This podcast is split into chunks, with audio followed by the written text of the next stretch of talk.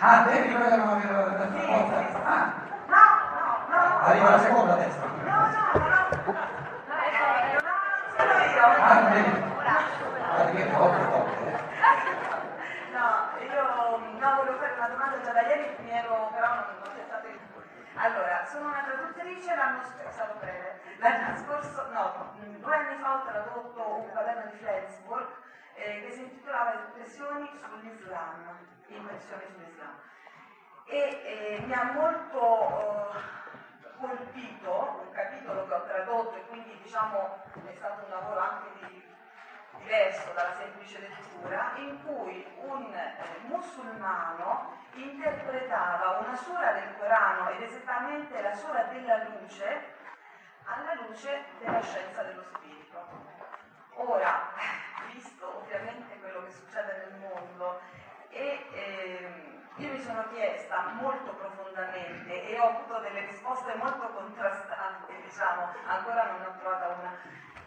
Può l'antroposofia, anzi meglio la scienza dello spirito, diventare un puro strumento eh, per interpretare, prescindendo un po' dall'esperienza del Cristo che è così centrale in fondo? Questa è la mia domanda. Allora, nel dibattito eh, si procede verso metà, si lì eh, riflessioni, diciamo, avvii di pensiero, altrimenti dovrei avere un argomento poi di questo tipo a disposizione, almeno un convegno intero. La, la scienza dello spirito, l'antroposofia, non è qualcosa, non è qualcosa, nel momento in cui la psicofisica diventa ormale, è eh, come dire, una metodica, un metodo, è il metodo dell'evoluzione dell'individuo e quindi tutto dipende da quello che l'individuo ne fa. Allora, la cosiddetta antroposofia, conferenze di Stato diventano qualcosa in mano a una persona, diventano tutta un'altra cosa in mano a un'altra persona che non si può dire cos'è l'antroposofia. L'antroposofia è ciò che gli uomini ne fanno. Però nel suo intento è di, dire, di mettere in mano all'individuo, a ogni individuo che, che vuol godere di questa cosa, un metodo di evoluzione della coscienza. La scienza dello spirito è il metodo dell'evoluzione della coscienza pensante, scienza dello spirito. Poi ognuno deve vedere cosa ne può fare. Allora, adesso io in chiave di, di islamismo, cristianesimo e giudaismo, che sono le tre religioni monoteistiche, vi riassumo per sommitati cose che poi trovate per esempio in scena e retroscena, mi sa che c'era, eh, tradotta una conferenza che ho dato in Germania, eh, una, una interpretazione in nuce di, di queste tre religioni, che sono le tre religioni che ci danno filo da torcere, ormai da 2000 anni, e sono le uniche tre che sono veramente, decisamente a partire da Abramo, per tutte e tre risalgono ad Abramo, monoteistiche. Queste tre religioni fanno tre affermazioni fondamentali rispetto, dunque, l'affermazione comune è Dio è unico, altrimenti avremmo il politeismo dei greci. Il monoteismo riconduce tutti gli esseri divini, supponiamo che gli dei dei greci siano gerarchie angeliche, però il monoteismo aggiunge un'altra affermazione che dice la pluralità può sorgere soltanto se scaturisce da una unità. Quindi ogni pluralità ha senso se viene ricondotta a una unità. Questo è il senso del monoteismo. Allora, l'uomo, ogni uomo, per questo per esseri umani, ogni uomo è politeista, una pluralità di impulsi nella sua anima, però nel suo io è monoteista. Quindi fare l'esperienza di essere un io significa fare l'esperienza del monoteismo. Nessuno di noi dice io sono, io sono due io, io sono tre io, io è uno. Però nella mia anima ci sono tanti impulsi, rabbia, ci sono passioni, eh, desideri, ci sono eh, una pluralità di impulsi. Invece io, l'esperienza dello spirito, come, come, è del monon, monoteismo. Detto che la divinità nella prima origine, a livello supremo, deve essere unitaria e non già una pluralità, dove si deve chiedere da dove viene questa pluralità. Detto che la divinità è una al vertice supremo, è sorto nel giudaismo, nel cristianesimo E nel, nell'islamismo la domanda, questo Dio, Yahweh, o il Dio, il Padre dei cieli cristiani, o Allah, il Dio, sono tutte parole eh, che, che, noi Dio lo chiamiamo Allah, che lo chiamiamo Padre, che lo chiamiamo Yahweh, non importa nulla, tutte si riferiscono al Dio supremo, alla divinità unica. La domanda fondamentale è questa origine prima e unica, diciamo unitaria, di tutta la pluralità, ci tiene a essere lui solo uno spirito creatore oppure è così pieno di amore che gode di partecipare ad altri spiriti di essere anche loro creatori. Questo è il Dio Padre. Ha un figlio divino come lui, creatore come lui, o non avrete nessun figlio. Chi è il figlio di Dio? Se non lo diventa l'uomo, non ci sarà mai il figlio di Dio. Perché dove, dove viviamo nella realtà dello spirito creatore nel nostro vita? Per l'azione, diciamo, se io come spirito sono una unità e sono creatore, a maggior ragione colui che mi ha creato. Però noi l'affermazione su Dio la facciamo per l'azione a partire dalla nostra autorità. Quindi la grossa domanda, la grossa, eh, diciamo, eh, quello che, che, che agita l'umanità di oggi è Dio, che ha in comune queste tre religioni monoteistiche. È lui solo, spirito creatore, libero creatore, oppure ha creato delle creature, per esempio l'uomo, noi siamo uomini, chiamandole, dando loro la potenzialità, la capacità di diventare figli di Dio.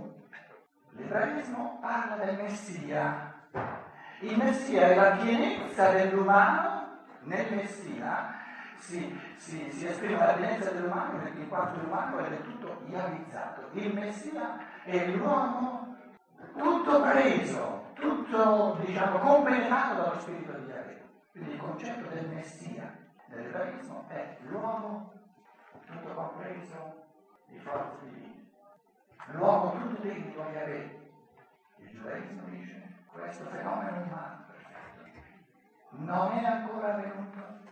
Il Messia non è ancora venuto. Perché quando il Messia viene, cioè quando l'uomo si realizza perfettamente, quando l'uomo diventa divino, è la fine dei tempi, è il compimento dell'evoluzione del tempo. Quindi, quindi il Messia viene alla fine dei tempi. Il cristianesimo dice no, è venuto duemila anni fa il figlio di Dio si è fatto uomo duemila anni fa.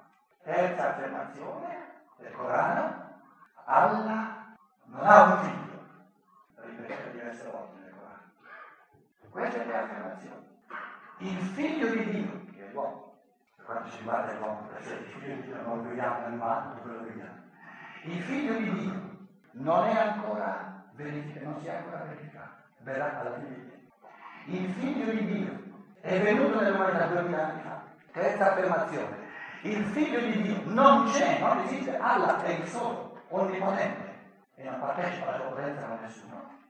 Io ho cercato di, di spiegare a un livello semplice che spero sia accessibile a tutti, che queste tre affermazioni, il figlio di Dio non è ancora venuto, il figlio di Dio è già venuto, cristianesimo, il figlio di Dio non c'è, sono giuste tutte e tre. E i peccati di omissione del cristianesimo, del giudaismo e del, dell'islamismo consistono nel fatto di aver preso una delle tre affermazioni escludendo le altre due, omettendo le altre due. Ecco un peccato di omissione macrocosmica a questo punto voi sarete curiosi di sentire da me come si possono conciliare affermazioni così opposte, no? Come dire è già venuto? No, non è ancora venuto, deve ancora venire. Eh, se è uno è non è vero l'altro, no? O addirittura non c'è. Il figlio di Dio, l'essere umano, in quanto chiamato a, a divinizzarsi sempre più, a diventare uno spirito sempre più creativo è una, un fattore di evoluzione che va eh, diciamo, analizzato nella sua complessità e la sua complessità è trinitaria. Tutto ciò che, che, che, che non, vogliamo, non, vogliamo, esporre in un modo semplicistico, omettendo la complessità, eh, grandi pensatori, Tommaso Aquino, Hegel, o nel trinum perfetto. Dobbiamo imparare a pensare trinitariamente, cioè a vedere un aspetto, poi subito dire che questo aspetto deve essere unilaterale. Allora l'aspetto opposto, ci aggiungo l'aspetto opposto. Poi il terzo che è la sintesi di due, sintesi. La venuta del figlio di Dio in ogni uomo. Quindi il diventare figlio di Dio da parte dell'uomo ha due dimensioni fondamentali. Una dimensione fondamentale è la capacità, le forze reali, la, ciò che Tommaso Aristotele chiamerebbe la potenzialità. Allora, in quanto potenzialità a diventare figlio di Dio, bisognava che la divinità mandasse nell'umano portasse nell'umano tutte le forze che rendono ogni uomo capace di vivere la spirito vero. E questa potenzialità deve precedere la realizzazione. E soltanto se ha la capacità posso esercitare questa capacità. Allora l'affermazione del cristianesimo, la, la, diciamo, la, la verità fondamentale del cristianesimo si riferisce all'amore di Dio, dove in questo figlio dell'uomo, che si chiamava figlio dell'uomo, nel quale sono le forze migliori dell'umano, ha portato nell'umanità le forze reali, la capacità, la facoltà, la potenzialità in ogni essere umano di diventare figlio di Dio. Quindi a livello di potenzialità il figlio di Dio è già venuto nell'umanità, però rendere reale dentro di me questa potenzialità, trasformare una facoltà in una realtà, diventare sempre di più ciò che posso essere. In altre parole, eh, diciamo, eh, il fatto che duemila anni fa il figlio di Dio è venuto nell'umanità, che venga nel singolo, questo viene lasciato alla libertà del singolo, non lo si può imporre.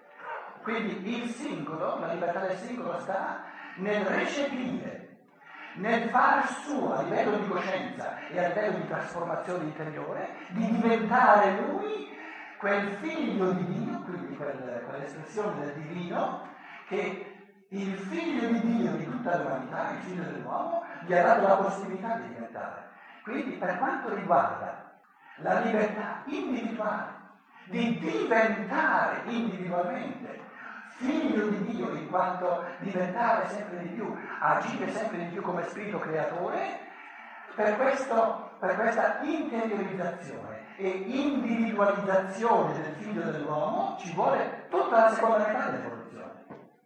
Questa seconda venuta del Cristo, questa seconda venuta del figlio dell'uomo, del figlio di Dio, perciò il cristianesimo parla di due venute, Riguardo a questa seconda venuta, che è lo Spirito Santo, dove, dove in base alla libertà del singolo il figlio di Dio diventa reale nel singolo, questa seconda venuta è già avvenuta o deve ancora venire? Siamo fortunati se cominciamo a capire qualcosa. Quindi per quanto riguarda la venuta reale nel singolo, nella coscienza del singolo, la trasformazione, la divinizzazione del singolo, L'affermazione fondamentale del giudaismo è giusta, deve ancora venire, è il compito evolutivo di tutta la seconda parte dell'evoluzione. Quindi tutte e due hanno In quanto fatto storico, in quanto fatto universale, di forze messe a disposizione, di forze di figlio di Dio, messe a disposizione di ogni essere umano, in quanto offerta evolutiva, questo fenomeno è successo storicamente cosmicamente duemila anni fa, però il divenirlo il recepirlo nella coscienza del singolo, trasformare una, un mondo di egoismo in un mondo di amore, di esuberanza, di, di, di vivere l'impegnato, eh, non siamo neanche all'inizio di capire le cose. Qui serve l'affermazione del giudaismo. Che poi il giudaismo ortodosso, il, il, il cristianesimo ortodosso abbiano assolutizzato la loro affermazione, quello è il loro problema, quello va superato. Perché se noi capiamo tutte e tre le affermazioni dal punto di vista giusto, nella prospettiva giusta, abbiamo la possibilità di dare ragione a tutte e tre.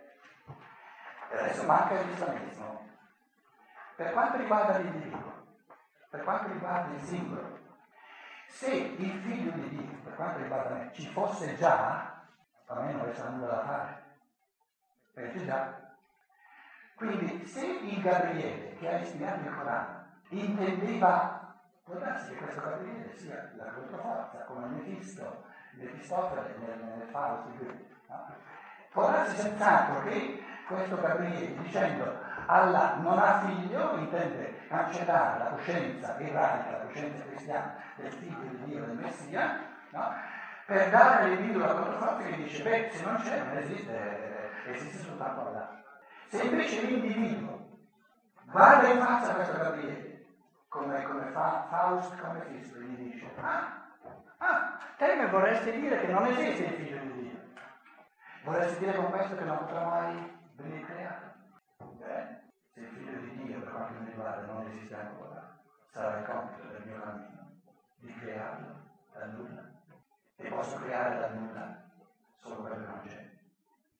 Quindi tocca a me dare ad Allah un figlio di, un figlio di Allah che lui non può avere altrimenti non avrebbe nulla da. Quindi io, in quanto figlio di Allah, non sono già divino, figlio di Dio in partenza, figlio di Allah in partenza. Non c'è questo figlio se non lo creo io. Quindi per quanto riguarda il singolo, diventare figlio di Dio, diventare creatore all'immagine di Dio è una creazione da nulla, prima non c'era. In altre parole, l'uomo è chiamato a concorrere alla creazione da lui. Da un punto di partenza dove non è figlio di Dio, dove non c'è figlio di Dio, di me crea da nulla il vivere ed essere come figlio di Dio, come spirito creatore.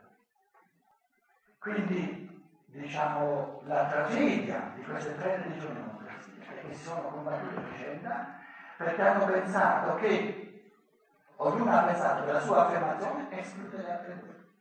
Allora qual è il, il grande dilemma dell'umanità? La libertà di pensiero, l'omissione del pensiero. L'avete pensato che un'affermazione esclude l'altra, no? Invece hanno, eh, come dire, queste tre affermazioni diventano vere soltanto se le, prendiamo tutte e tre insieme. È importante saper dire il figlio di Dio è venuto, altrimenti non potremmo creare noi il figlio di Dio il figlio di Dio in me non è ancora venuto, deve ancora venire, altrimenti non niente da fare. E il figlio di Dio in me è una creazione dal nulla.